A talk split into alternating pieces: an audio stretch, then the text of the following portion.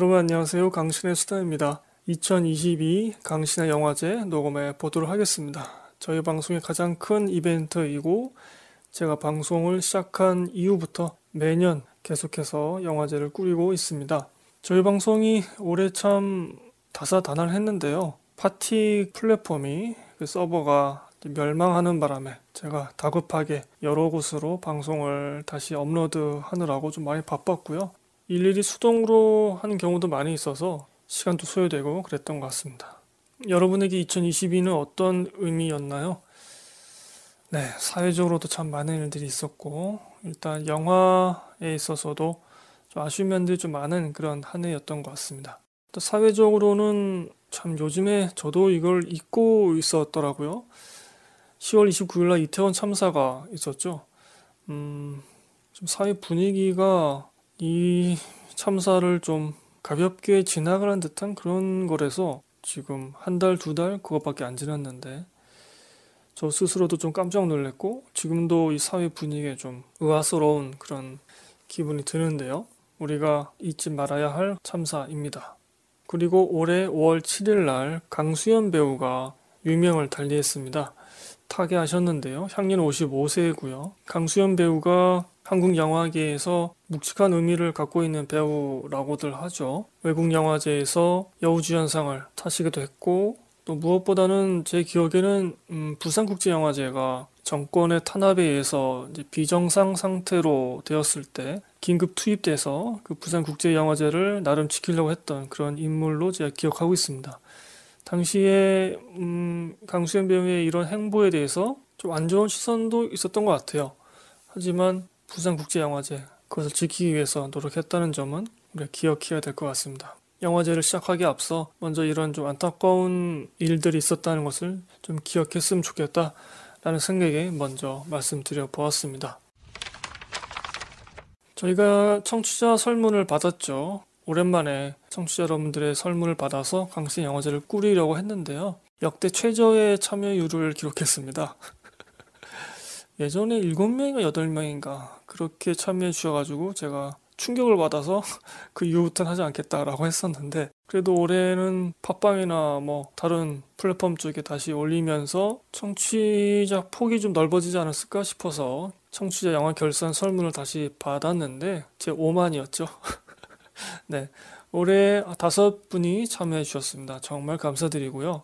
정말 소중한 분들이죠. 다섯 분. 그래서 이 역대 최저율을 제가 결과를 받아보고서 또 충격을 먹었지만 달리 생각해 보니까 저희 방송이 점점 이제 그 규모가 축소되고 있거든요. 옛날에 비해서 뭐 조회수라든가 축소되고 있는데도 이렇게 적극적으로 설문에 참여해 주신 분들이 아직 다섯 분이나 계시다는 거 정말 감사하고 제가 좀 더 힘을 내야 될 일이 아닌가 그런 또 생각도 들더라고요.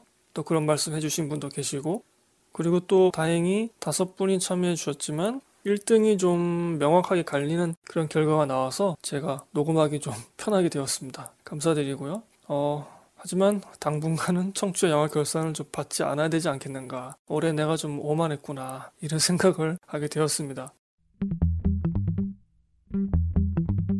오늘 방송 1부, 2부 나눠서요. 1부에서는 청취자 영화 결산 그 결과를 말씀드리고요. 2부에서는 저 나름대로의 올해의 영화들, 배우들 선정해서 말씀드리도록 하겠습니다. 저희 강시대 영화제는 항상 그 작년 12월부터 올해 11월까지를 기준으로 하고 있죠. 그래서 21년 12월부터 22년 11월까지 국내 개봉한 한국 해외 영화를 대상으로 하고 있는데요. 먼저 이 기간 동안의 박스 오피스를 한번 보도록 하죠. 자, 22년 11월까지의 기록이기 때문에 여러분들이 나중에 여러 기사나 매체를 통해서 보신 기록과는 좀 차이가 있을 수는 있습니다. 양해 부탁드리고요. 자, 박스 오피스 5위는 공조 2편입니다. 현빈 유해진 주연의 영화죠. 698만 기록했고요. 올해 9월 7일에 개봉했던 영화입니다. 공조 1편이 781만이라서 100만 정도 줄어든 수치이긴 한데 그래도 대단한 흥행 파워를 기록한 영화죠.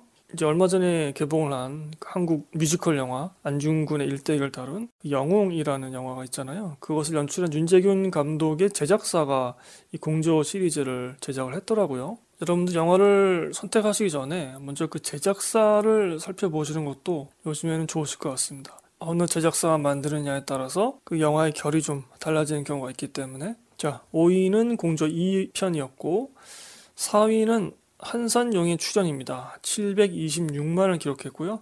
올여름에 개봉했었죠. 7월 27일 날 12세 관람가로 개봉을 했었는데 이게 이순신 3부작의 2편이지 않습니까? 1편이 명량은 2014년에 1761만을 기록했었습니다. 그래서 한산 이것도 그래도 최소한 천만 넘지 않겠느냐 이런 게 있었는데 그 기대치는 한참 모자란 726만을 기록했습니다. 올해 극장가의 관객들이 발걸음 많이 줄었는데 그 원인 중에 하나가 극장 표값이 좀 인상되었기 때문에 영화 보기가 좀 부담되는 거 아닌가 이러한 분석들이 있었고 저도 그렇게 생각을 하는데 극장이 힘들기 때문에 티켓 값을 올렸지 않습니까?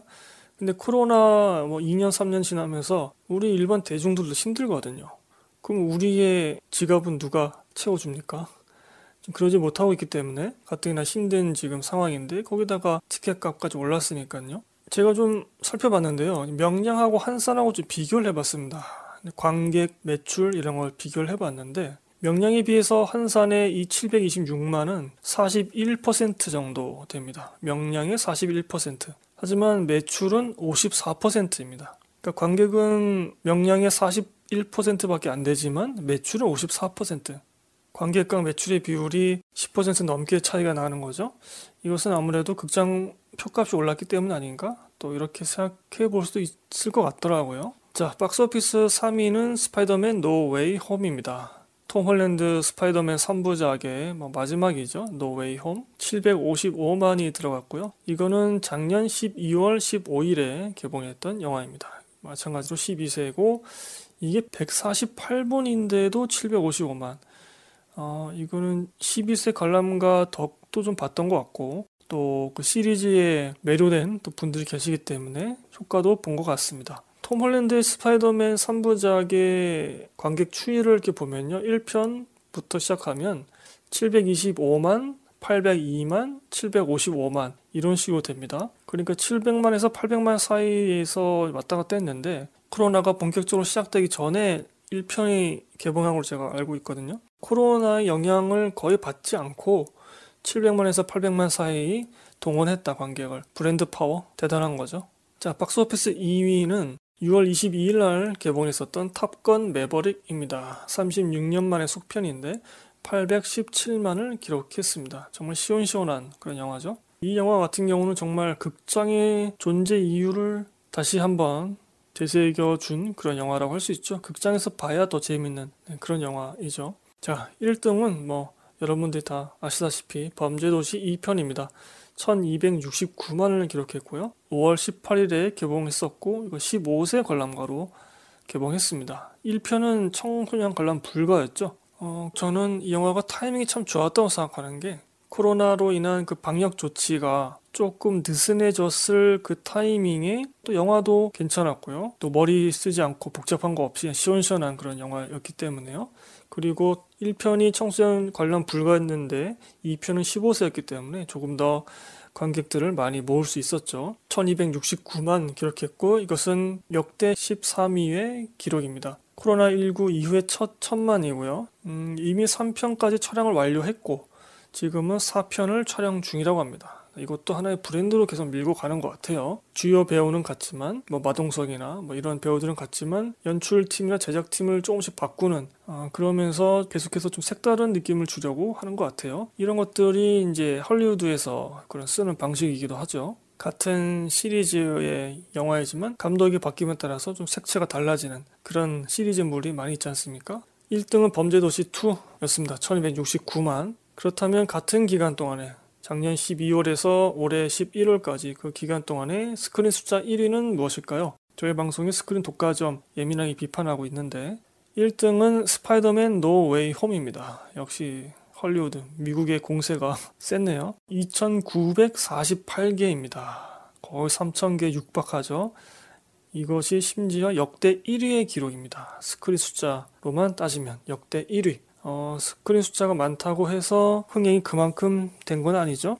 코로나19 이후에 극장가가 많이 죽었기 때문에 이런 비판이 좀 느슨해진 감이 있는데 그렇기 때문에 더더욱 어, 중소 규모의 영화들이 더 힘들어진 거죠. 스크린을 확보를 못하기 때문에 계속해서 스크린 독과점 문제를 눈여겨봐야 할 것 같습니다.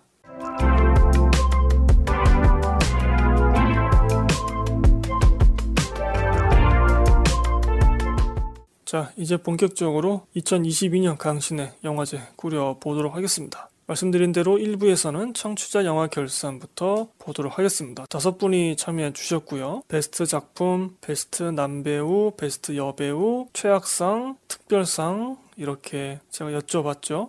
참여해 주신 분들 다시 한번 감사드리고요. 바로 들어가도록 하겠습니다. 2022 베스트 작품, 최고의 영화, 청취자분들이 꼽으신 영화는 무엇일까요? 후보들은 한산용의 출연, 헌트, 헤어질 결심 이렇게 있습니다. 한산용의 출연 앞서 말씀드린 것처럼 참 기대가 컸던 영화였고요. 그래서 많은 분들 또 우리 청취자분들도 보셨던 것 같고 1편이 좀 너무 심파가 강한 거 아니냐 뭐 이런 비판이 있었는데 이번 한산에서는 그것들이 거의 제거된 그런 모습을 보여줬죠. 김한민 감독이 그런 비평, 그런 비판에 마음을 열고 이 편을 제작하신 것 같아요. 그런 면들이 또 여러 전문가들한테는 좋은 점수를 받기도 했고요. 또 이정재 감독의 데뷔작이죠. 헌트. 아, 정말 이정재 씨가 올 한 해 대단한 행보를 계속 보이고 있습니다. 미국에서도 상 여러 개 받았죠. 오징어 게임으로. 이 헌트로도 국내에서 계속 뭐 상을 받고 있는데 우리 청취자분들도 굉장히 좋게 보신 것 같습니다. 그래서 후보로 올려주셨고요. 뭐 신인 감독의 데뷔작이라고 해서 작품상 후보에 올라가지 말라는 법은 없으니까요. 그리고 헤어질 결심 다시 한번 탕웨이 배우가 한국 영화에 출연을 한 그런 영화이고요. 박찬욱 감독이 기존의 자신의 영화와는 좀 색채를 달리하는 것 같은 뭐랄까 약간 어깨에 힘을 뺀 네, 그런 느낌의 영화죠. 정석영 작가는 동일하기 때문에 정석영 작가 특유의 그런 네, 느낌이 나긴 합니다. 그래서 저는 좀 원래 박찬욱 감독 스타일도 약간 거부감이 있었지만 정석영 작가의 그 스타일에는 더 크게 거부감이 있는 사람이기 때문에 네, 또 뭐 그랬습니다. 하지만 저는 영화를 굉장히 좋게 봤다고 말씀드린 적이 있죠. 이 영화는 그동안 아, 멜로 영화, 로맨스 영화에서 정말 가슴 절절한 그러한 것까지 도달한 영화가 거의 없었는데 이 영화는 그것을 깊게 찌른 그런 영화다. 제가 그래서 헤어질 결심 방송평 부제로 이렇게 적어놨었죠. 서로 사랑하면 붕괴되는 서로 영원히 그리워하며 외로운 그런 인물들, 그런 이야기가 있는 영화였죠. 자, 우리 청취자분들이 꼽아주신 2022년 베스트 작품 최고의 영화는 무엇일까요? 네, 헤어질 결심입니다. 다섯 분의 만장일치입니다. 아, 복수 투표를 했기 때문에 다른 영화들에도 투표하실 수 있었죠. 여하튼 헤어질 결심이 다섯 분 모두에게 표를 받는 그런 영광을 차지했습니다. 헤어질 결심. 이전까지 있었던 박찬욱 감독의 영화들이 감정선을 대중적으로 몰입하기가 조금 힘들었는데 이번 영화는 그런 면에 있어서는 아주 대중들의 마음을 가져갈 수 있는 그런 영화였지 않나 그런 생각이 듭니다. 앞서 소개한 한산과 헌트는 3표씩 받고 그 밑에 2표씩 받은 영화는 드라이브 마이카, 어나더 라운드, 브로커, 탑건 매버릭 이런 영화들이 있었습니다. 탑건 매버릭이 음, 2표밖에 받지 못한 게 조금 의외이긴 했습니다. 자, 그 다음으로 빨랑빨랑 넘어가죠. 2022년 베스트 남배우 주조연 모두 포함해서 제가 설문을 부탁드렸었죠. 후보는 3명입니다. 앞서 베스트 작품에 꼽힌 헤어질 결심의 박해일 씨, 토마스 빈터베르크 감독이 다시 뭉쳐서 만든 영화 어나더 라운드에서 아주 술에 쩔어 있는 그런 연기를 보여주신 매즈 미켈슨 배우. 이 영화는 이제 21년 아카데미 국제장편 영화상을 타기도 했었죠. 어나더 라운드. 매즈 미켈슨 후보로 꼽아 주셨고 그리고 황금 촬영상과 춘사 영화제에서 남우 조연상을 받으시고 대종상 피플스 어워드에서도 남우상을 받은 범죄도시 2의 박지환 배우가 후보로 꼽혔습니다. 와우. 주연, 조연 모두 포함하기 때문에 박지환 배우도 후보로 올랐습니다. 연기도 정말 능청스럽게 잘 하시고 정말 인상적인 그런 마스크이기 때문에 범죄도시 그 시리즈에서 몇몇 빠지면 안 되는 배우들 있지 않습니까? 그 중에 한 분이 되지 않을까 그런 생각이 드는데요. 자, 청취자분들이 꼽아주신 2022년 베스트 남자 배우는 누구일까요? 4표를 받았습니다. 아까보다는 한 표가 줄었죠? 베스트 작품보다는. 박해일 씨가 받으셨습니다. 와우, 헤어질 결심 벌써 이관왕이네요. 뭐 이미 박해일 씨는 다른 시상식 영화제에서도 남우 주연상을 많이 받고 계시고요. 형사인데 꼼꼼하고 좀 말끔하고 자신의 일에 자긍심을 갖고 있고 또 그렇게 충분히 자긍심을 가질 만한 프로 정신을 갖고 있는 그런 사람이 사랑에 빠져서 그런 연기를 잘 보여주셨던 것 같습니다.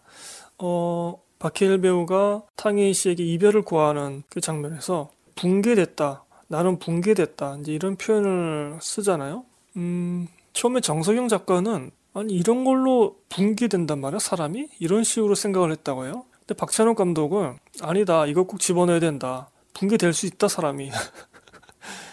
이 부분에 대해서 의견 충돌이 있었는데 정석영 작가가 완성된 영화의 연출과 박해일의 연기를 보고서 아 충분히 저럴 수 있구나 충분히 붕괴될 수 있구나 저런 이유 때문에 남자가 붕괴될 수도 있구나 이것을 납득했다고 하더라고요 어, 그 정도로 시나리오 작가를 납득시키는 연기 그게 아니었나 싶고 어, 지금 말씀드린 이 부분 때문에 제가 정석영 작가 에게 조금 거부감이 있, 있기도 한 거죠 네. 여하튼 네 박해일 배우 4표로 1등을 차지하셨고요. 매진 미켈슨하고 박지현 씨는 이제 3표씩 받으셨고요. 2표씩 받은 다른 배우는 탐 크루즈와 변요한, 임시완, 정우성 이렇습니다. 한산, 비상선언, 헌트죠. 어, 신기하게도 송강호 배우가 한 표도 받지 못했습니다. 0표입니다. 비상선언 그리고 브로커 두 영화가 있는데 어, 모두 받지 못했어요. 송강호 배우가 해외에서는 큰 상을 받고 오기도 했는데 청취자분들의 선택은 단 한 표도 받지 못했습니다. 베스트 남배우 박해일 씨 축하드리고요. 베스트 여배우 마찬가지로 주조연 포함해서 설문을 받았는데요. 어, 후보로는 이제 네 분입니다. 헌트의 전혜진 씨, 앵커의 천우희 씨, 불도저에 탄 소녀라는 영화의 김혜윤 씨, 그리고 헤어질 결심의 탕웨이입니다. 어, 헌트의 전혜진 씨는 제가 방송에서 말씀드렸는데 조금 기존과는 다른 약간 그런 느낌? 그런 캐릭터를 연기를 잘 해주셨고 아 우리 천우희 배우는 제가 정말 좋아하는 배우고 꼭 한번 인터뷰를 해보고 싶은 그런 배우인데 정말 죄송하게도 제가 앵커를 보지를 못했습니다. 강신 영화제 준비하기 위해서 여러 영화들을 좀 늦게나마 챙겨 보았는데 앵커까지는 제가 볼 시간이 없어서 앵커에서 천우희 배우가 어떤 모습이었는지 제가 말씀을 드리지 못하는 게 참 안타깝네요. 이 불도저에 탄 소녀라는 영화는 처음에는 음, 철부지 아버지와 약간 똘끼 있는 딸의 그런 관계를 다룬 영화인가 이렇게 제가 생각을 했는데 영화를 보다 보니까 그거보다 조금 더 사회적인 영화이더라고요. 그 아버지가 이제 억울한 일을 당했고 딸 같은 경우는 그것을 전혀 몰랐다가 이제 아버지가 어떤 사고를 당한 이후에 그런 것들을 알아가는 그런 과정에서 딸이 또 성장하고 하지만 그 똘끼를 발휘해서 사회의 나쁜 면과 정명승부하는 뭐 그런 영화인데 이 김혜윤 배우가 예전에 스카이캐슬에서 인상적인 연기를 보여주었는데 이 영화 속에서도 단단한 연기를 보여주셨습니다. 그래서 얼마 전에도 신인상을 영화제에서 타신 걸로 제가 기억을 합니다. 그리고 헤어질 결심의 탕웨이 같은 경우는 뭐 이미 국내 6개 영화제에서 여우 주연상을 수상하고 있고요. 계속 탈 것 같고 이 영화가 아, 미국의 배우 후보로는 올라가지 못하나요? 탕웨이 배우가 좀 아카데미나 골든글로브에서 여우 주연상 후보로 좀 올라갔으면 좋겠는데 그 어떤 중국 배우보다도 한국 대중이 사랑한 배우죠 탕웨이 씨 이렇게 네 분을 우리 청취자분들이 후보로 꼽아 주셨습니다. 다시 한번 다섯 표 만장일치가 나왔고요. 그 주인공은 탕웨이 씨입니다. 와우, 네, 합당한 그런 결과입니다. 다섯 표고요. 2등과는 세표 차이이니까요. 뭐 압도적이죠. 저희가 청취자분들이 다섯 분 참여해 주셨는데 거기서 몰표가 나왔으니까 뭐 압도적이라고 해도 네, 과언이 아니고요. 헤어질 결심은 강신의 영화제 청취자분들 꼽으신 주요 부문에서 주요 상들을 다 가져갔네요. 와, 청취자분들이 헤어질 결심을 굉장히 재밌게 보셨군요. 제가 탕웨이 씨가 나온 다른 영화들을 보고 싶어 했는데 보지를 못했거든요, 그동안. 근데 그런 개별 영화들에서 각각 나왔던 그런 모습들, 그런 매력들이 이번 헤어질 결심 영화 한 편에 다 모두 나왔다고 합니다. 다양한 매력을 보여준 그런 캐릭터였고, 어, 얼마 전에 청룡상에서 상을 받으실 때 그런 모습도 좀 화제가 됐었고요. 제가 그 영상을 몇 번 돌려봤네요. 너무 재밌고 또 이쁘고 그래서 헤어질 결심에 나왔던 그 정훈이 씨의 안개가 축하 공연으로 흘러나올 때 탕현 씨가 눈물 짓기도 했지만 그 이후에 자신의 수상 소감에서는 또 장난기 있는 모습을 보여주기도 하고 실제로 이 탕웨이 배우가 계속해서 이 영화 그리고 이 캐릭터에 굉장한 애정을 표하기도 했죠. 자신의 모든 것을 보여줄 수 있는 담을 수 있는 그런 캐릭터 그런 영화가 아니었나 싶기도 합니다. 그리고 박해일 씨가 상대 배우를 이렇게 좀 돋보이게 하는 그런 게 좀 있거든요. 그래서 상대 배우와의 궁합도 잘 맞았던 것 같습니다. 네, 축하드리고요. 굉장히 합당한 결과입니다. 탕웨이 씨. 자, 헤어질 결심의 3관왕으로 끝나네요. 그 밖에 최악상도 한번 알아보도록 하겠습니다. 다섯 분이 참여해 주셨지만 중복되는 표가 없었습니다. 각각 한 표씩 나왔는데 쭉 한번 읽어 드리겠습니다. 어, 우리 청취하실 분들도 이거 들으시면서 다른 분들은 좀 이런 면을 부족하게 보셨구나.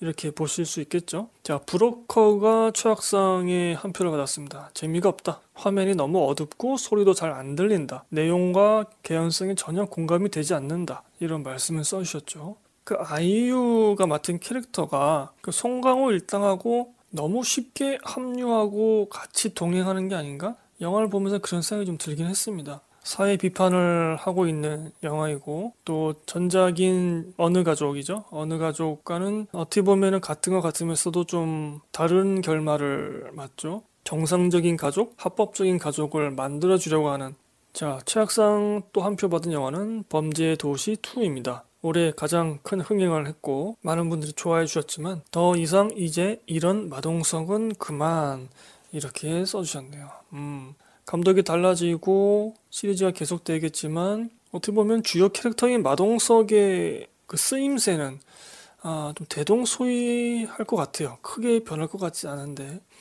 그리고 범죄도시 이전에 그런 마동석을 활용한 그런 영화들이 꽤 있었잖아요. 작은 규모의 영화들이. 그 연장선상에서 보자면 이 범죄도시 속에서 나왔던 마동석도 그냥 그나물의 그 비빔밥인 것이죠. 음, 그런 말씀을 해주신 것 같아요. 그리고 또 한 표를 받은 영화는 경관의 피해입니다. 최우식 배우와 조진웅 배우가 주연을 맡았던 일본 쪽 작품이 원작인데 그 선정 이후로는 미스캐스팅 이렇게 써주셨습니다. 이 최우식 배우가 옛날에 거인이었나? 독립영화에서 아주 생활 연기와 단단한 연기를 잘 보여주어서 저는 이 영화에서도 좀 기대를 했었는데 아, 뭔가 좀 맞질 않더라고요. 그 캐릭터가 맞질 않는 건지 음, 좀 많이 아쉬웠습니다. 저도. 자, 그 다음에 한 표 받은 영화는 비컷이라는 영화입니다. 총체적 난국이다. 이렇게 써주셨네요. 이 영화는 이제 스마트폰 수리와 데이터 복구 업체를 운영하는 주인공이 고객들의 비컷, 즉 고객이 삭제했던 그런 데이터까지 모두 복구해서 협박해서 돈을 뜯어내는 그런 영화 뭐이라고 하네요. 그 와중에 어떤 사진을 발견해서 뭐 사건이 생기는 건데 굉장히 나쁜 거죠. 요즘에는 이런 것 때문에 어디 가서 맡기는 게 참 어려운 것 같습니다. 여하튼 우리 청취자분은 총체적 난국이다 이렇게 남겨주셨고요. 그리고 또 하나는 고속도로 가족입니다. 감독 데뷔작인데 라미란 정의로 김슬기 이런 배우들이 나오셨고 진짜 노잼이다 이렇게 써주셨네요. 고속도로 휴게소에서 살면서 그곳을 방문한 사람들에게 돈을 조금씩 받아서 생활하는데 그런 가족들이 이제 라미나를 만나서 뭐 소동을 겪는 그런 영화라고 제가 알고 있는데 노잼이라고 하네요. 저는 영화 안 봤는데 다행인 것 같습니다. 자 이렇게 2022년 최악상은 중복표가 없었습니다. 다 한 표씩만 주셨기 때문에 제가 간단하게 소개만 드렸고요. 자 마지막으로 2022 특별상을 한번 보도록 하겠습니다. 청취자분들이 꼽아주신 특별상 이것은 앞선 부문들, 뭐 작품상, 배우상 이런 것들이 해당되지는 않지만 그래도 내가 상을 주고 싶다. 이러한 뭐 사람이든 작품이든 어느 대상이든지 간에 이렇게 선택하시면 되는데요. 마찬가지로 중복되는 표가 없었습니다. 그래서 써주신 것들 하나씩 읽어보겠습니다. 뭐 안 써주신 분도 계시고요. 불도저를 탄 소녀에게 주고 싶다 이렇게 써주셨는데요. 작품상, 주연상을 주고 싶다. 계몽성 사회 고발이면 지루할 텐데 불도저처럼 야비함을 밀고 나가서 통쾌함을 느꼈다. 이런 말씀을 써주셨네요.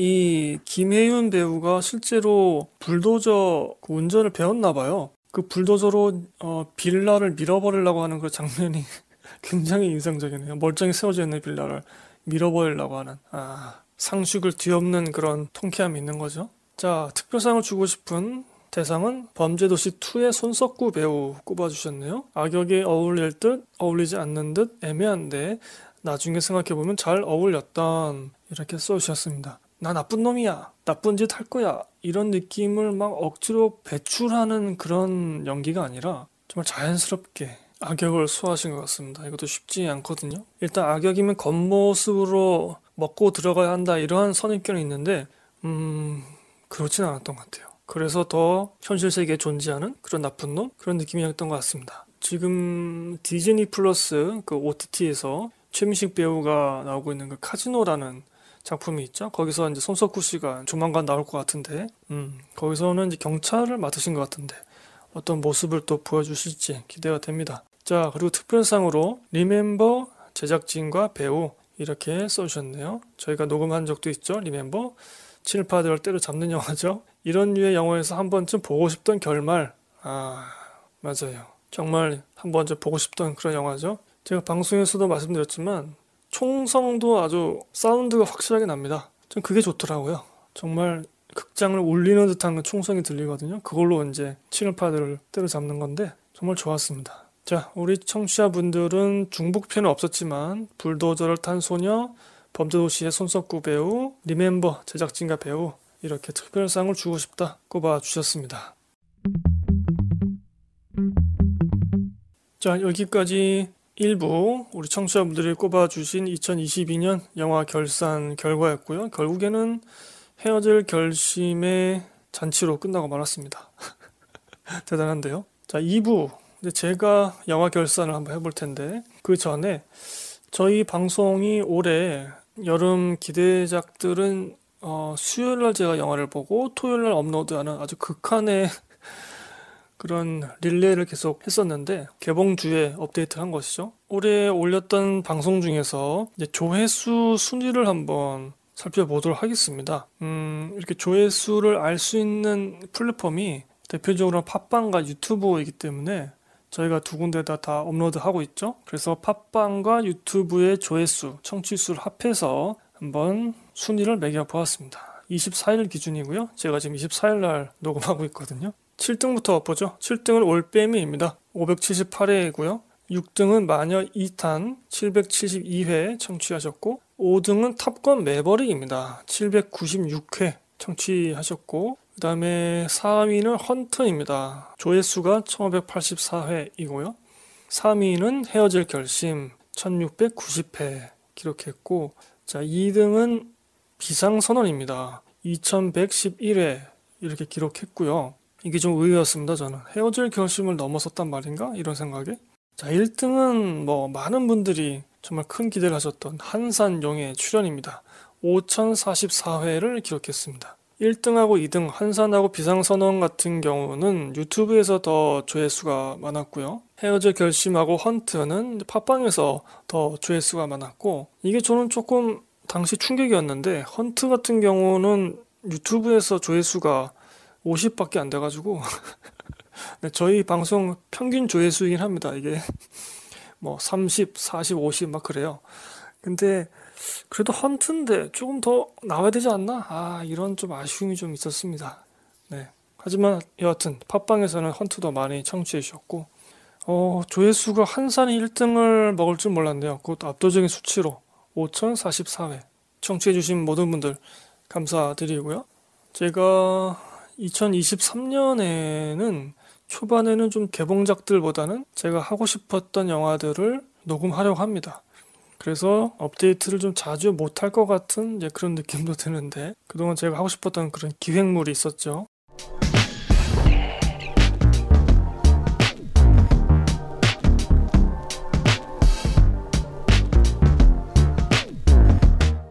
자, 본격적으로 이제 강신의 저의 영화 결산을 살펴보도록 하겠습니다. 저는 올해 31작품밖에 보질 못해가지고요. 뭐 그렇게 자세하게 뭐 할 수 있는 그건 또 아니더라고요. 보니까 영화 팟캐스트를 녹음한다면서 31작품밖에 보질 못했습니다. 저희 블로그에 오시면 이제 올해 개봉한 영화들 목록을 제가 써놓은 게 있는데 그 목록 보시면서 여러분들도 체크해 보시면 좋을 것 같아요. 몇 개나 보았는가. 예전에 우리 청취자분들 블로그에서 그런 거 많이 해주셨었는데 바로 들어가 보죠. 작품상부터 꼽아 보도록 하겠습니다. 제가 작품상을 꼽는 기준은 시사성 혹은 역사성이 있어야 됩니다. 음, 작품이 좋고 뭐 연출도 좋고 뭐 메시지가 좋고 뭐 등등등 하지만 여하튼 간에 작품 안에 시사성, 역사성, 뭐 사회 비판 이런 것들이 담겨 있어야 합니다. 그게 강신의 영화제에서 제가 항상 지켜왔던 기준인데 자, 후보들은 이렇습니다. 조셉 코신스키 감독의 탑건 매버릭, 박찬욱 감독의 헤어질 결심, 이정재 감독의 헌트, 니시카와 미와 감독의 멋진 세계입니다. 네, 이 멋진 세계는 우리 청취자분들 결과에서는 후보에도 들어가지 못했던 영화죠. 이 네 개 영화를 후보로 꼽겠습니다. 탑건 매버릭과 헤어질 결심은 영화를 재밌게 봤기 때문에 제가 후보로 꼽았고요. 근데 뭐 시사성, 역사성이 그렇게 두드러지는 영화는 아니죠. 그래서 일찌감치 배제는 됐지만 탑건 매버릭은 아 정말 그 저 같은 경우는 탑건 1편에 대한 뭐 향수라든가 낭만이 전혀 없기 때문에 그냥 개별 영화로서 탑건 매버릭을 보았는데 탐 크루즈 배우가 스턴트 같은 것들을 실제로 하는 걸로 유명하지 않습니까? 약간 좀 스릴에 중독된 거 아니냐 뭐 이런 비판도 있긴 합니다만 제가 볼 땐 그런 것 같아요. 뭔가 진짜를 찍고 싶은 그런 느낌이지 않을까 싶습니다. 그러니까 영화 같은 경우는 사실 가짜잖아요. 그 안에 담겨 있는 게 모두 다 가짜입니다. 뭐 사회적인 사건을 다룬다, 실제 존재했던 사건을 다룬다 할지라도 일단 카메라로 찍는 순간 그건 가짜가 됩니다. 그게 이제 모순인데. 하지만 진짜를 추구하기 위해서 달려가는 그런 예술 매체라고 생각하거든요. 그 중에서도 배우 같은 경우는 대본에 써 있는 거를 연기한단 말이죠. 가짜죠. 어떤 캐릭터를 연기하잖아요. 가짜입니다. 저 캐릭터라면 이렇게 느꼈겠지라는 감정선을 연기하는 거죠. 그 순간에. 그래서 어떤 배우는 그 촬영이 딱 끝나는 순간에 감독이 오케이 컷 사인 딱 주는 순간에 눈물을 흘리다가도 바로 웃음을 지을 수 있는 그런 배우도 있는 것이고요. 가짜이기 때문에 얼마나 진짜인 것처럼 연기하느냐 그게 관건이죠. 마찬가지로 이탐 크루즈도 어떻게 하면 진짜를 담기 위해서 어, 무엇을 할 수 있는가? 아니 내가 진짜로 뛰어내리면 되지 않을까? 이렇게 된 거죠. 그래서 이 탑건 매버릭에서도 전투기를 뭐 CG로 우리 한상 같은 경우는 실제로 그 배들을 물 위에 띄운 게 뭐 거의 없다고 제가 알고 있어요. 다 CG로 처리한 걸로 알고 있는데 전투기 같은 경우도 하늘을 날고 뭐 고개 비행하고 이런 것들도 CG로 다 할 수 있잖아요. 가짜로 다 처리할 수 있잖아요. 어떻게 보면 그게 덜 위험하고 합리적으로 보이죠. 근데 탐 크루즈는 안 그렇습니다. 진짜로 찍어버리고 배우들한테 전투기 조종 연습을 시키죠. 그리고 카메라도 전투기 조종석 안에 몇 개를 달아서 그 안에 그리고 조종대를 잡고 있는 배우가 카메라 연출법도 약간 배워서 그 전투기를 몰고 갈 때 보여지는 것들 이런 것들을 실제로 담았단 말이죠. 근데 그 결과가 너무 좋았습니다. 어, 어떻게 보면 CG였다면 보지 못했을 그런 각도, 또 그런 연출, 그런 쾌감이 가능했다고 저는 생각합니다. 어떻게 하면 더 진짜를 보여줄 것인가에 대해서 고민을 하다 보니까 관객 입장에서는 그동안 다른 영화에서는 보지 못했던 화면을 볼 수 있게 된 것이죠. 그래서 저는 그런 점이 참 좋았다고 생각이 듭니다. 일단 화면에 있어서는. 그리고 헤어질 결심 같은 경우는 뭐 앞에도 말씀드렸지만 전 이 영화에서 중심이 되는 단어는 붕괴라고 생각합니다. 서로 사랑해도 붕괴되고 사랑하지 않아도 붕괴되는 그런 사랑 관계를 참 오랜만에 저는 영화로 봐왔다고 생각이 들거든요. 절절하지 않습니까? 그래서 박찬호 감독이 어떻게 보면 좀 비판받을 수도 있는 표현이긴 했는데 이건 어른의 사랑 이야기다. 그렇다면 그 이전 영화들은 뭐 애들 사랑 영화인가? 그렇게 좀 삐딱하게 생각할 수도 있는데 박찬욱 감독이 그런 표현을 썼죠. 이건 어른들의 사랑 이야기다. 근데 요즘 어른들도 그런 사랑을 하기가 어렵죠. 그런 사랑을 만나기가 어렵죠. 어, 나를 붕괴시키면서까지 상대를 사랑하는 나를 죽여서 상대를 붕괴 이전으로 돌리려고 하는 그런 사랑을 만나기가 쉽나요? 근데 이 영화는 그걸 보여주죠.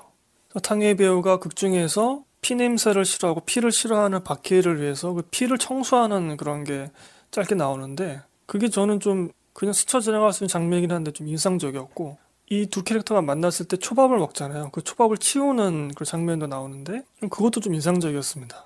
벌써부터 이렇게 쿵짝이 잘 맞아 들어가는구나. 이 두 사람이 그런데 함께 할 수 없는 거죠. 함께 하면 서로를 망치게 되니까. 네, 그런 관계를 찍은 영화입니다. 제가 말씀드린 이 탑건 매버릭과 헤어질 결심 후보로 꼽긴 했지만 제 기준에는 부합하지 않기 때문에 일단 배제시켜 놓고 헌트와 멋진 세계가 있는데 아, 두 영화 모두 제가 녹음을 했죠. 헌트 같은 경우는 해외에서 개봉했을 때 깐느였던가요? 거기서 개봉했을 때 액션은 참 좋은데 서사를 따라가기가 좀 어렵다. 뭔 얘기하는지 모르겠다. 이런 말들이 있었죠. 당연하겠죠. 이건 대한민국 특유의 역사적인 사건을 다룬 영화이기 때문이죠. 5.18 항쟁, 그리고 남북한의 어떤 관계, 이런 것들은 엮여 있는 영화이기 때문에 두 가지에 대해서 모두 다 감정선을 또 잘 살렸고, 그래서 이거는 한국 역사를 잘 알고 있는, 혹은 한국만이 공감하면서, 감정이입하면서 볼 수 있는 영화인 거죠. 게다가 이 영화 속에서는 아주 민감한 것들이 건들고 있는데, 미국의 입장, 5.18에 대한 미국의 입장, 전두환 정권에 대한 미국의 입장도 뭐 이 영화 에서 나오게 됩니다. 그런 것들도 참 좋았고요, 저는. 그리고 이 영화가 단순히 그런 역사적인 것들을 배경으로 세워놓고 주인공들이 다른 이야기를 하는 것이 아니라 그 역사의 한 가운데에 있는 주인공이 각각의 사연을 가지고 감정선을 가지고 부닥친단 말이죠. 그게 너무 좋았습니다. 심지어 그 역사성과 그 감정선이 서로 얽히면서 점점 고조되는 그런 느낌을 주고 있거든요. 쉽게 한 가지 예를 말씀드리면 전두환 역사에 관심 있는 분들에게는 공공의 적이지 않습니까? 그 전두환을 어떻게 죽이는가 이거에 대해서 죽이는가 살리는가 이거에 대해서 영화가 달려가고 있잖아요. 하나의 예시이지만 이렇게 역사성과 감정선을 모두 다 화학적으로 결합시키면서 내달리고 있는 그런 영화였고 뭐 회상신이 많아서 좀 안 좋다 이런 말씀도 있었습니다만 그 회상신 같은 경우가 대부분 이제 감정선을 보여주기 위해서 회상신이 쓰였는데 꼭 필요했고 전 그렇게 지루하지 않았다고 생각합니다. 그 회상신들도 그래서 영화가 대체적으로는 리듬감이 균일했고 빨랐다 아, 그런 생각이 들고요. 민주학생 운동을 하는 청년들, 대학생들을 몽둥이로 때려잡는 무차별하게 폭력을 행사하는 그런 모습도 나오지 않습니까? 제가 송강호 주연의 택시 운전사를 비판하는 이유 중에 하나가 거기서는 민중들이 공권력에 희생당하는 장면을 굉장히 수단으로 써버렸습니다. 수단으로. 슬로우 화면 걸어버리고 주인공의 감정을 고조시키는 뭔가 각성시키는 뭐 그런 걸로 써버렸단 말이죠. 좀 굉장히 비윤리적인 장면이라고 생각합니다. 근데 이 헌트 같은 경우는 그런 식으로 그 장면을 소모하지 않았죠. 당시의 군사 정권이 국민들을 폭력으로 진압하는 그 장면을 그런 것들이 참 음, 좋았다고 생각하고요. 쉬운 함정에 빠지지 않았다. 역사적인 거를 활용해서 쉽게 얻을 수 있는 것들이 있는데 그런 함정에 빠지지 않았다. 이런 말씀 드리고 싶고요. 이 멋진 세계 같은 경우는 일본 영화고 야쿠자 코지 배우가 연기를 참 잘했는데 제가 방송에서도 말씀드렸습니다만 단순히 전과자가 이 사회에 적응하는 것뿐만이 아니라 이 사회에서 낙오된 자들, 소외받은 자들 혹은 더 나아가서 일반 우리 서민들까지 일반 시민들까지 이 사회에서 부닥치고 별난 삶으로 낙인 찍힐까봐 눈치 보고 한번 그 사회가 말한 이른바 정상성에서 벗어났을 때 사회가 주는 그 압박감, 다시 사회에 편입할 수 없게 되는 그 장벽들, 이러한 것들을 무겁지 않게, 동글동글하게, 하지만 언급해야 될 것들은 꼭꼭 집어서 말하면서 화면으로 보여주는 그런 영화라고 생각이 듭니다. 기본적으로 연민이 깔려있는 영화이지만 그렇다고 아주 낭만으로 내달리는 그런 영화는 또 아니거든요. 참 이상적인 장면이 그겁니다. 그러니까 남자 주인공이 전과자인 남자 주인공이 이제 겨우겨우 사회에 적응하려고 노력하는데 거기서 장애인이 차별받는 조롱거리가 되는 그런 일을 맞닥뜨리게 되죠. 장애인이나 전과자나 위치가 똑같았던 거죠. 이른바 정상인이라고 하는 사람들로부터 차별받고 조롱받고 그런 것들이 어, 그것을 아주 적나라하게 보여주는, 확실하게 보여주는 그런 장면도 영화 속에서 나오고요. 그리고 방송에서는 제가 말씀 안 드린 것 같은데, 미디어가 이런 소외받은 자들을 어떻게 활용하고 있는가, 자신의 이익을 위해서 이런 것들도 잠깐 나오게 되죠. 영화 속에서 깊이 있게 다루진 않았습니다만, 그 사회 자체가 지금 그렇게 바라보고 있는 거죠, 이들을. 그렇다고 해서 이 남자 주인공을 마냥 옹호하지도 않고, 성격 더러운 놈으로 나오니까. 그런 균형감이 좋은 또 영화이기도 했습니다. 자, 제가 꼽은 2022 작품상은 무엇일까요? 후보는 탑건 매버릭, 헤어질 결심, 헌트, 멋진 세계입니다. 저는 헌트 꼽겠습니다. 이정재 감독의 헌트. 이미 제가 작품상 기준을 말씀드렸을 때 짐작하신 분들이 계실 것 같습니다. 우리나라에서는 음, 장르 영화, 그러니까 헌트도 장르 영화죠. 장르 영화에 대해서 조금 더 뭐랄까요? 엉뚱한 잣대를 들이댄다거나 좀 더 엄격한 그런 측면이 있습니다. 이건 장르적인 걸로 따져야 되는데 뭐 괜히 이상하게 정통 드라마의 그런 잣대를 들이밀어서 그 영화를 폄하한다거나 이상하게 좀 장르 영화, 뭐 액션 영화라고 하면은 약간 폄하하는 듯한 그래서 아 작품상까지 줄 수 없지 않나 이런 무의식이 좀 깔려 있다고 생각이 드는데 그런 것들은 좀 깨버려야 한다고 생각하는 강신의 영화제입니다. 네, 장르 영화이지만 역사성과 시사성 그 어떤 영화보다도 아주 간절하게 담고 있는 영화 헌트이기 때문에 선정을 했고요. 자 다음은 나무 주연상 보도록 하겠습니다. 후보로는 한산의 변요한 저는 변요한 씨를 주연으로 보고요. 비상선언의 송강호, 헌트의 정우성, 멋진 세계의 야쿠셔코지, 올빼미의 유해진입니다. 저는 박해일 씨를 제외했습니다. 박해일 씨는 후보에 없고요. 한산의 변요한 씨 같은 경우는 음 제가 예전에 이제 무슨 영화 보셨나요 코너에서 말씀드린 적이 있는 것 같은데 변요한 씨는 제가 어느 기사에서 봤던 것 같은데 정반대 성격의 캐릭터를 연기할 때 좀 더 느낌이 좋다 그런 걸 제가 본 것 같아요. 그래서 박정민 배우하고 변유한 씨하고 정반대의 캐릭터를 만났을 때 더 느낌이 좋은 거죠. 청룡상 수상 소감으로 변유한 씨가 아주 멋진 말씀을 해주셨는데 거기에서 나왔던 그 성격 이런 것들이 평소에 변유한 씨 모습인 거죠. 에너지가 좀 넘치고 발산하고 이런 거. 그런데 이런 변요한 씨가 에너지를 안으로 응축시키고 절제하고 이런 캐릭터를 만났을 때는 연기가 좋습니다. 상당히 좋아요. 한상 같은 경우는 좀 특이하게 이제 일본 장수를 먼저 보여주고 영화 속에서 비중이 꽤 있죠. 어떻게 보면은 이순신보다도 더 비중이 있고 더 인상적인데 전쟁을 준비하고 주도 면밀하게 챙기려고 하는 또 야심을 숨기지 않는 그런 캐릭터를 단단하게 연기를 잘 해주셨다고 생각하고요.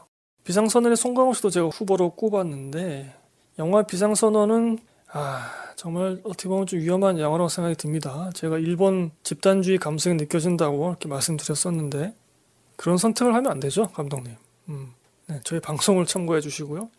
영화 속에서 나왔던 주요한 캐릭터 중에서 송강호 씨가 맡은 캐릭터가 가장 현실에 존재할 법한 그런 느낌이었습니다. 전도연 씨는 너무 그 캐릭터에 어울리지 않았고 그나마 좀 송강호 씨가 제일 나았다고 생각이 들고 헌트의 정우성 씨 같은 경우는 제가 정말 감탄을 했습니다. 아, 그 전까지 정우성 배우가 연기를 좀 억지로 하려고 하는 듯한 그런 느낌이 계속 들었어요. 열심히 한다. 물론 이 영화 속에서도 그게 없는 건 아닙니다. 그런데 너무나 좋더라고요. 이정재 감독의 데뷔작을 정우성이 도왔고 또 이정재 감독은 정우성의 연기를 10분 담을 수 있는 그런 캐릭터를 창조해낸 것이죠. 그리고 또 앞서 말씀드렸다시피 그 역사성과 감정선이 확적으로 결합히는 영화이기 때문에 배우들의 연기가 또 중요했고요. 그리고 다른 후보로 야쿠셔 코지, 멋진 세계의 야쿠셔 코지. 아, 정말 다채로운 모습을 보여줍니다. 정말 일본의 국민 배우라는 말이 있는데 정말 합당한 것 같고요. 일상적인 연기에서부터 극단적인, 극적인 연기까지 폭력적인 연기와 포근한 연기까지 어, 모두 다 영화 속에서 나오는데 그것이 너무 좋았습니다. 캐릭터 자체가 감정의 진폭이 큰 여러 가지 일들을 겪게 되는 그런 캐릭터이기 때문이겠지만 이 배우 자체의 힘이 아닌가 아, 그런 생각이 들고요.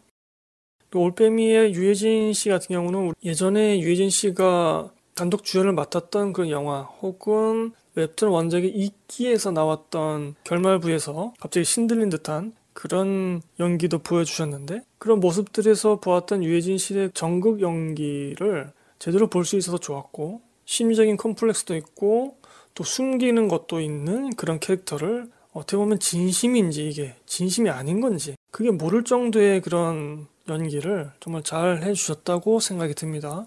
제가 방송에서 말씀드렸지만 그 아들이 죽었을 때 꺼이꺼이 우는 그런 다층적인 모습을 정말 잘 보여주신 거죠. 자, 후보는 이렇고요. 변유한, 송강호, 정우성, 야쿠셔코지, 유해진. 아, 저는 공동 선정했습니다. 두 명. 네, 헌트의 정우성, 멋진 세계의 야쿠쇼 코지입니다. 주연상을 꼽는 기준은 저를 눈물 짓게 해야 됩니다. 저에게 감동을 줘야 돼요. 그게 기준이기 때문에 이 두 분을 꼽겠습니다.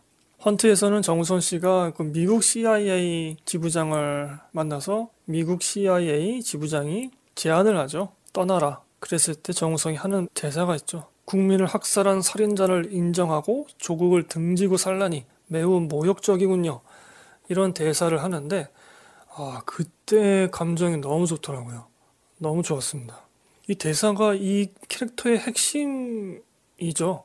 이 캐릭터의 모든 것을 다 보여주는 대사라고 생각이 드는데 그때 감정이입이 확 되고 또 마지막에 이제 이정재 씨가 맡은 캐릭터 이름을 막 부르는 그 장면이 나오지 않습니까? 클라이막스가 이제 끝나면서 그때도 뭔가 좀 울컥하기도 했습니다. 너무 간절한 느낌이 들어서 이정재 캐릭터에게 살고 싶었나 이렇게 묻죠. 그러자 이정재 캐릭터가 당신 살 수 있어 뭐 조금만 참아 뭐 이런 식으로 하죠. 왜냐하면 정우성 씨가 부상을 입었으니까 그 얘기를 듣고서 정우성 씨가 이제 뭔가 허탈한 듯한 표정을 지으면서 눈을 감거든요. 아, 그때 연기도 참 좋았습니다. 그러니까 정우성 씨가 그동안에 보여줬던 잔뜩 힘이 들어간 그런 것보다 훨씬 더 편안하면서도 감정을 잘 전달하는 그런 연기였다고 생각하고요. 그리고 야쿠쇼 코지 같은 경우는 이 멋진 세계를 제가 두 번 봤는데 녹음을 하기 위해서 두 번 봤을 때 더 감정적으로 와 닿더라고요. 이 배우의 연기가. 그 장애인이 꽃을 너에게 줄까? 이런 식 얘기를 했을 때 이 캐릭터가 그 장애를 보면서 울거든요. 죄책감 때문에. 어, 그때 저도 모르게 이게 눈물이 나더라고요. 그리고 나서 이제 이 캐릭터가 어떠한 결말을 맞는데 이상하게 저도 거기서 눈에 좀 물이 차더라고요. 여러분도 아직 보지 못했으면 이 멋진 세계 꼭 한번 보시길 바라고요. VOD 나와 있으니까요. 네, 저는 나무 주연상 정우성 씨와 야쿠쇼 코지 이 두 배우를 꼽았습니다. 자, 이어서 남우 조연상을 꼽아 보도록 하겠습니다. 네, 빠르게 가보죠. 헤어질 결심의 서현우 씨, 비상선언의 임시완 씨, 정직한 후보 2의 윤경호 씨, 그리고 에브리씽 에브리웨어 올 앳 원스의 키 호이 콴 배우 이렇게 네 명을 후보로 꼽았습니다. 이 헤어질 결심의 서현우 씨는 그 탕웨이 씨의 뺨을 때리는 그런 캐릭터로 나오고요. 결국에 이 탕웨이 씨가 이 서현우 씨의 어머니를 뭐 처리하는 네, 그런 것이 좀 암시되기도 하죠. 근데 서현우 씨가 그 속에서 정말 다채로운 모습을 보여주거든요. 허세 있는 모습도 보여주고 우는 모습도 보여주고 폭력적인 모습도 보여주고 근데 그 모든 것들이 너무 좋았습니다. 정말 인상적이었고요. 비상선언의 임시완 씨는 이 영화 속에서 악당이잖아요. 음, 어떻게 보면 너무 힘을 주는 거 아니냐? 이런 비판도 있을 수 있지만 그냥 저는 평소 약간 똘끼가 있는 것 같더라고요. 그 영화 속의 임시완을 보니까 아 저건 연기가 아니다. 원래 저런 거다.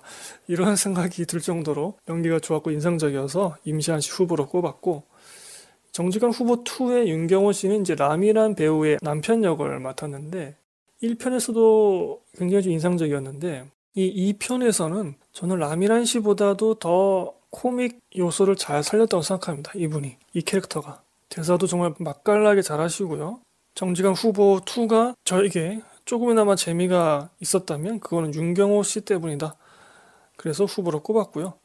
에브리씽 에브리웨어 올 앳 원스에서 키 호이 콴 배우는 예전에 인디아나 존스로 아역 데뷔를 한 베트남계 배우라고 합니다. 그리고 거의 20년 만에 이제 배우로 다시 복귀를 하신 건데 이 영화로 양자경 배우가 주인공이죠. 양자경 배우의 남편 역을 맡았는데 이 영화 자체가 이제 멀티버스 다중평행 우주를 배경으로 하고 있는 뭐 소재를 삼고 있는 그런 영화이기 때문에 다양한 모습의 양재경 씨도 나올 뿐만 아니라 다양한 모습의 양재경의 남편 모습도 나옵니다. 기호이 칸의 모습도 어떨 때는 정장 입고 나오고 뭐 어떨 때는 엄숙한 모습으로 나오고 평소에는 정 많고 연약한 남편의 모습으로 나오고 다채로운 연기를 참 잘 보여주신 것 같더라고요. 하나의 영화에서 여러 캐릭터를 여러 성격의 캐릭터를 맡을 때 그게 참 쉽지 않다고 생각합니다. 저는 흉내를 내고 있구나 이렇게 생각이 들 때가 있는데 이 배우 같은 경우는 각각의 캐릭터를 모두 살아있는 것처럼 연기를 하는 그런 모습을 보여주셔서 후보로 꼽았습니다.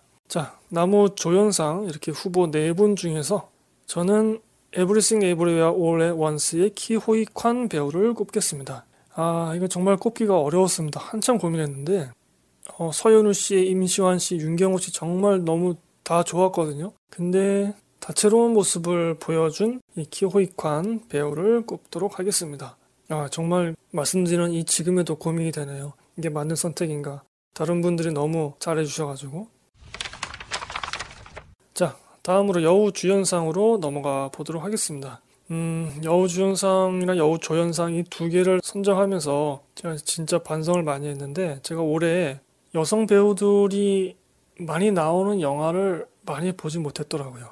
뭐 앞서는 앵커도 보지 못했다고 말씀드렸는데 그래서 그 후보로 생각할 만한 그런 배우들이 별로 없었습니다. 그리고 영화도 별로 없었고 아, 그 점이 정말 많이 반성을 하게 됐고 시간 날때 올해 보지 못했던 그 여성 주연의 영화들 좀 봐야 되겠다 다시 생각을 하게 되었고요. 자 여우 주연상 후보로는 불도저를 탄 소녀의 김혜윤, 헤어질 결심의 탕웨이, 그리고 같은 속옷을 입는 두 여자의 양말복 배우입니다. 이렇게 세 분을 후보로 꼽았습니다. 어, 이 세 배우가 영화 속에서 맡은 캐릭터의 모습이 다 다른데 불도저를 탄 소녀 같은 경우는 김혜훈 씨가 왼쪽 팔에 문신을 하고 있죠. 뭐 문신했다고 다 그런 건 아닙니다만 그 정도로 약간 좀 과격한 생활을 해왔고 그동안에 똘끼도 있고 그런 것을 계속 유지하면서 그동안 아버지가 겪은 그런 내막 이런 것들도 알아가면서 성장하면서 하지만 그런 것들에 주저하지 않고 계속해서 그 똘끼를 밀어붙이는 아, 그런 모습. 나이 많은 선배 배우와 감정적으로도 부딪히는 그런 연기가 있는데 거기서 보여주는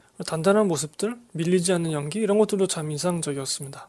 그리고 헤어질 결심의 탕웨이 배우 같은 경우는 영화 속에서 정말 다채로운 그런 모습을 보여주시죠. 정말 제가 인상적이었던 거 제가 방송에서도 말씀드렸지만 박해일의 그 목소리 그 녹음한 걸 들으면서 웅크린 채 슬퍼하고 우울해하는 그런 장면이 있거든요. 아, 근데 그 장면만으로 뭔가 공감이 확 되더라고요.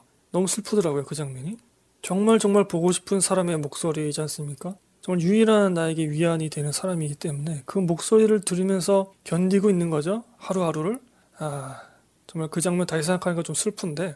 하지만 또 영화 속에서 장난기 있는 모습도 보여주시고, 사랑에 빠져 있는 모습도 보여주시고, 피를 처리하는 그런 모습도 보여주시고 뭐 다채로운 모습을 보여주시는데 아 정말 좋았습니다. 어떻게 보면 한국어 연기를 하기 때문에 감정 연기를 하는 게 좀 더 힘들었을 수도 있겠다는 생각이 드는데 약간 한국어 연기가 좀 어색한 것도 있었지만 그럼에도 감정 연기에 소홀함이 없었다 이런 생각이 들고요. 탕웨이였기 때문에 그 캐릭터가 납득이 되었다 네, 그런 말씀 드리겠습니다. 그리고 같은 속옷을 입는 두 여자는 이제 독립 영화인데 이것은 어머니와 딸의 관계를 다룬 그런 영화이죠. 제가 우연하게도 이 영화와 에브리싱 에브리와 올의 원스 이 영화를 연달아서 이제 보게 되었는데 같이 이제 딸과 어머니 관계를 다룬 영화이죠. 근데 이 같은 속옷을 입는 두 여자에서 어머니 역을 맡으셨거든요. 양말복 배우님께서 영화도 좀 치열하지만 아 이 배우 연기도 굉장히 치열합니다. 극단의 연기를 보여주십니다. 극단의 연기를 보여주시는데 그게 막 오버한다거나 틀에 박힌 연기란 느낌이 안 들고 그냥 생활 연기가 정말 최고입니다. 진짜 저런 저런 사람이 있겠다 라는 생각이 들 정도로 생활 속에서의 그런 극단의 연기를 보여주시고 영화 속에서 그 뭐 예고편에도 나오는 거니까 말씀드려도 되겠죠? 그 어머니가 차를 먹고 딸을 죽이려 하잖아요 한번 네, 그 정도의 극단입니다. 어, 영화 이제 결말부에 가면은 정전이 되는데 집에 그때 딸이 묻죠. 엄마 나 사랑한 적 있어? 나 사랑해? 뭐 이런 식의 묻습니다. 야 그때 양말복 배우가 뭐 하하하 이렇게 웃은 뒤에 물끄러미 딸을 바라보거든요. 그 카메라가 그 표정을 클로즈업해서 잡고 어, 그 일련의 연기들이 정말 좋더라고요. 웃은 다음에 무표정하게 무표정이라고 해야 될까? 하여튼 뭔가 감정을 담은 채 그 딸을 바라보는 그 연기. 오, 그 장면만 제가 몇 번 돌려봤습니다. 정말 좋아서. 이렇게 세 배우, 단단한 연기를 보여주는 김혜윤 배우, 정말 다채로운 그리고 납득을 시켜주는 연기를 보여준 탕혜의 배우, 생활의 극단적인 연기를 보여주는 양말복 배우, 이렇게 세 배우를 꼽았는데 저는 남우 주연상과 더불어 공동 선정을 했습니다. 탕 웨이와 양말복 배우 두 분을 꼽았습니다. 아, 이것도 고민이 많았는데요. 사실은 이 영화 같은 속옷을 입는 두 여자를 보기 전까지는 탕 웨이가 압도적이었습니다. 저에게 아니 이건 달리 생각할 수가 없었어요. 그냥 네 그냥 탕 웨이입니다. 여우 주연상을 받기 위해 태어난 배우죠. 탕 웨이. 어, 그런데 같은 속옷을 입는 두 여자 이 예, 영화는 재미없습니다, 여러분. 영화는 재미없는데 너무 길어요. 하여튼 이 같은 속옷을 입는 두 여자를 본 뒤에 와, 이 양말복이라는 배우는 반드시 언급을 해야 되겠구나. 안 할 수가 없다. 이런 생각이 들었고 어, 생각하면 할수록 아, 같이 공동 선정을 해야 되겠다. 네, 그런 결론에 다다랐습니다. 그래서 여우 주연상 탕웨이와 양말복 배우이고요. 주연상을 꼽는 기준이 제가 저를 감동시켜야 한다고 말씀드렸는데 눈물을 짓게 만들고 탕웨이 배우 연기를 보고서는 그게 있었는데 양말복 배우는 그게 없었거든요 솔직히. 그럼에도 선정을 해야 되겠다. 그런 마음이 들었습니다. 정말 대단했고요.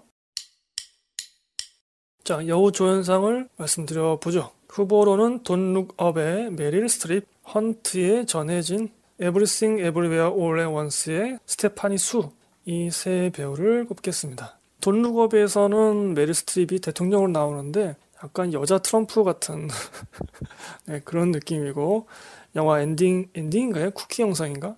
거기서는 아주 끔찍한 일을 당하시는 그런 분으로 나오죠. 어, 상당히 인상적이었습니다.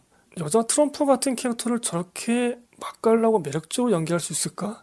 네, 그런 생각이 들 정도로 좋았고 헌트의 전현진 배우 같은 경우는 분량은 별로 되지 않습니다만 뭐랄까요 비로소 이 배우가 자유롭게 연기할 수 있는 그런 캐릭터다. 그런 느낌이 들었거든요. 방송에서도 말씀드렸지만 그동안에는 좀 규격화되어 있는 센 여성 그런 연기를 했다면 영화 속에서는 강하지만 뭔가 좀 더 자유롭고 감정적으로 좀더 풍성한 그런 캐릭터 연기를 하셨다고 생각이 들거든요.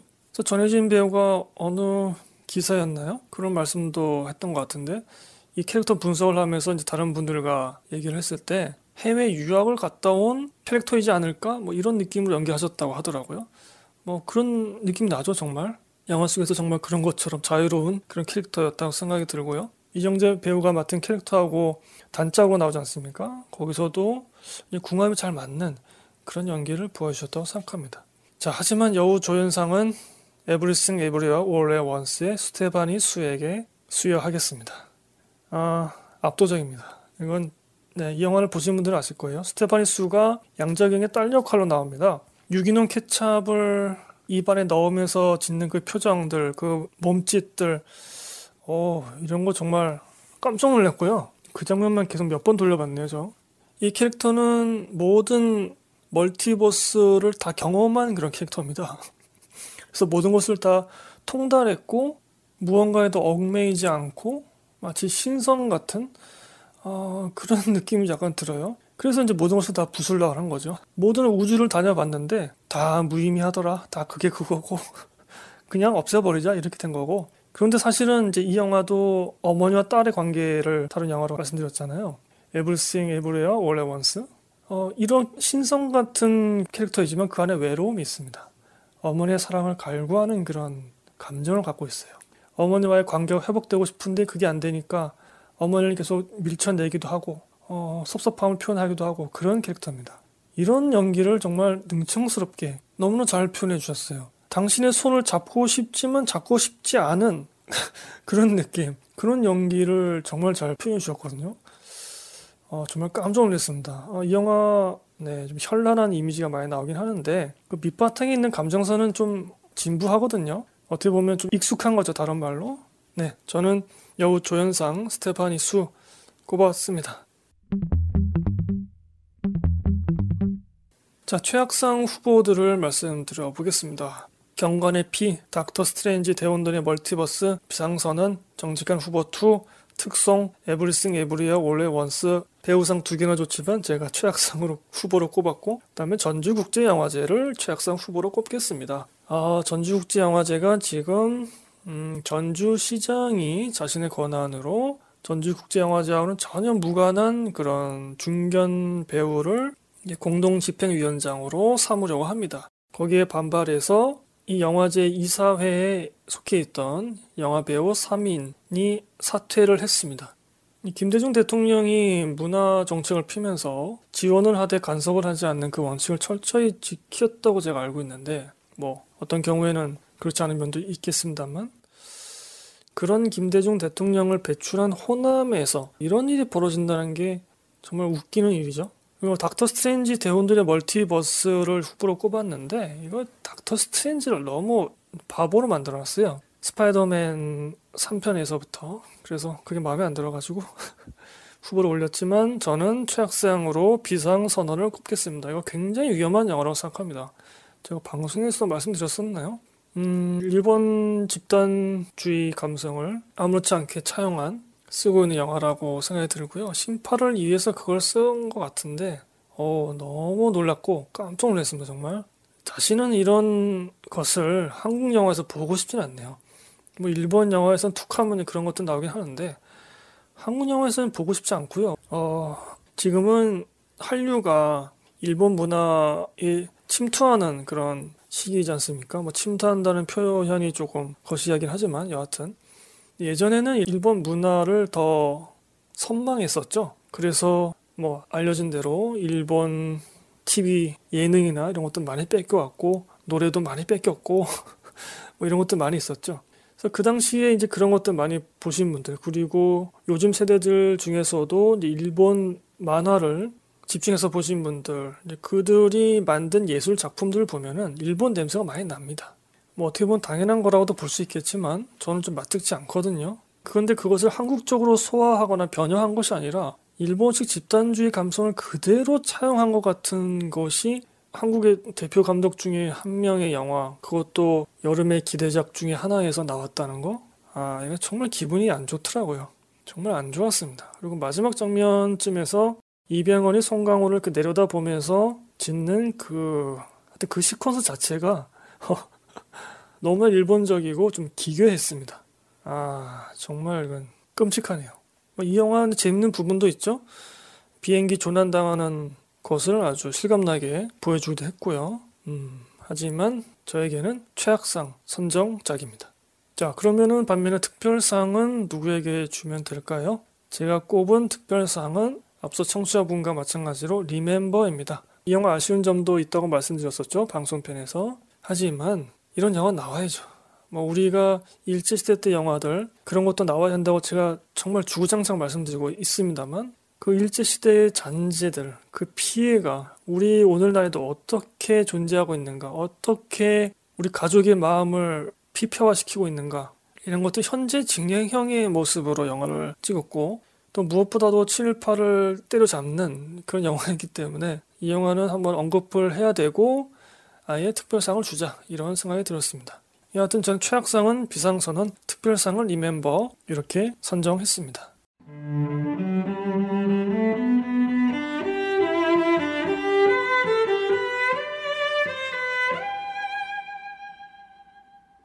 네, 여러분, 아, 여기까지 들어주시느라 정말 수고 많으셨습니다. 올 한 해도 저희 방송 청취해 주셔서 정말 감사드리고요. 음, 우리 청취자분들은 2022년 최고상, 또 배우상 모두 헤어질 결심에 주셨고요. 저는 작품상은 헌트, 남우주연상은 정우성과 야쿠쇼 코지, 남우조연상은 키 호이 콴, Everything Everywhere All at Once죠. 여우 주연상은 탕웨이와 양말복, 여우 조연상은 Everything Everywhere All at Once의 스테파니 수 이렇게 선정했습니다. 그러고 보니 헌트가 이관왕이고 에브리싱 에브리와 올레 원스도 이관왕이네요. 어, 하지만 그 영화를 최악상 후보로 꼽았다는 거. 네, 이런 맛이 또 있어야죠. 제가 청취자분들께 여쭤봤던 것 중에서 저희 방송을 어떤 경로로 청취하시느냐 거기에 두 분은 팟빵으로 들으셨고 또 두 분은 유튜브로 들으셨고 나머지 한 분은 구글 팟캐스트로 들으셨네요. 감사합니다. 다른 경로로 들으시는 분들도 저희 방송 많이 홍보 부탁드리고 또 댓글이나 뭐 저희 블로그 쪽에 오셔도 되고 트위터에도 남겨주셔도 되고요. 많은 참여 댓글 부탁드리겠습니다. 음, 자, 마지막으로 우리 청취자분들 써주신 덕담들 읽으면서 방송 마치도록 하겠습니다. 좋은 컨텐츠 항상 감사드립니다. 이렇게 써주셨고요. 그리고 올해는 더 영화를 많이 못 봤지만 참여했습니다. 앞으로도 잘 듣겠습니다. 이렇게 써주셨고, 자주 못 가봐서 죄송합니다. 사는 게 바쁘네요. 네, 이렇게 써주셨네요. 제 블로그에 자주 찾아오셨던 분이죠. 꾸준하게 가셔서 좋습니다. 그냥 저냥 삽시다. 이렇게 써주신 분도 계십니다. 다치지 않고 별일 없이 아, 그렇게 사는 게 제일 좋은 것 같습니다. 네, 맞는 말씀이고 그리고 항상 정성껏 매 방송편 설문 만들어 주셔서 정말 감사합니다. 얼마나 많은 시간과 노력과 에너지가 들어갈지 저는 상상만으로도 힘드네요. 이런 방송을 십수년째 사수해내신 강신혜 수사님 진심으로 존경합니다. respect 이렇게 써주셨네요. 감사합니다. 저도 어떻게 하다 보니까 10년 했나요 지금? 네 그런 것 같네요. 오래 했네요 저도. 네 여러분 모두 감사드립니다. 제가 이 방송 언제까지 할 수 있을지 모르겠지만 우리 청취자분들과 계속 소통하고 싶고 또 계속 의견을 주고받고 싶은 마음이 있기 때문에 여러분들 청취뿐만 아니라 많은 참여 부탁드리겠습니다. 제가 이 방송편 녹음할 때는 아, 다음에는 청취자 설문 안 할 것 같다 이런 말씀 드렸는데 또 지금 다 마치고 나서 생각해 보니까 아, 내년에도 해야 되지 않을까? 또 이런 생각이 드네요. 우리 청취자분들 귀찮으실 텐데 참여하시느라. 뭐랄까요. 우리 청취자분들과 이렇게라도 계속 좀 소통을 반강제적으로라도 하고 싶은 마음이 있기 때문이죠. 네. 올해 정말 감사드리고 2023년에 여러분들 소원하신 것 중에서 하나는 꼭 이루시기를 바라겠습니다. 그리고 지금 코로나가 계속 번지고 있죠. 독감과 코로나 모두 조심하시고 건강하게 2023년 새해 맞이하시길 바라겠습니다. 저는 1월에는 한 중순 이후에나 업데이트를 할 것 같습니다. 오늘 강신의 영화제 방송편 긴 분량인데 청취해 주셔서 정말 감사드립니다. 저는 그러면 내년에 찾아뵙도록 하겠습니다. 감사합니다, 여러분. 안녕히 계세요.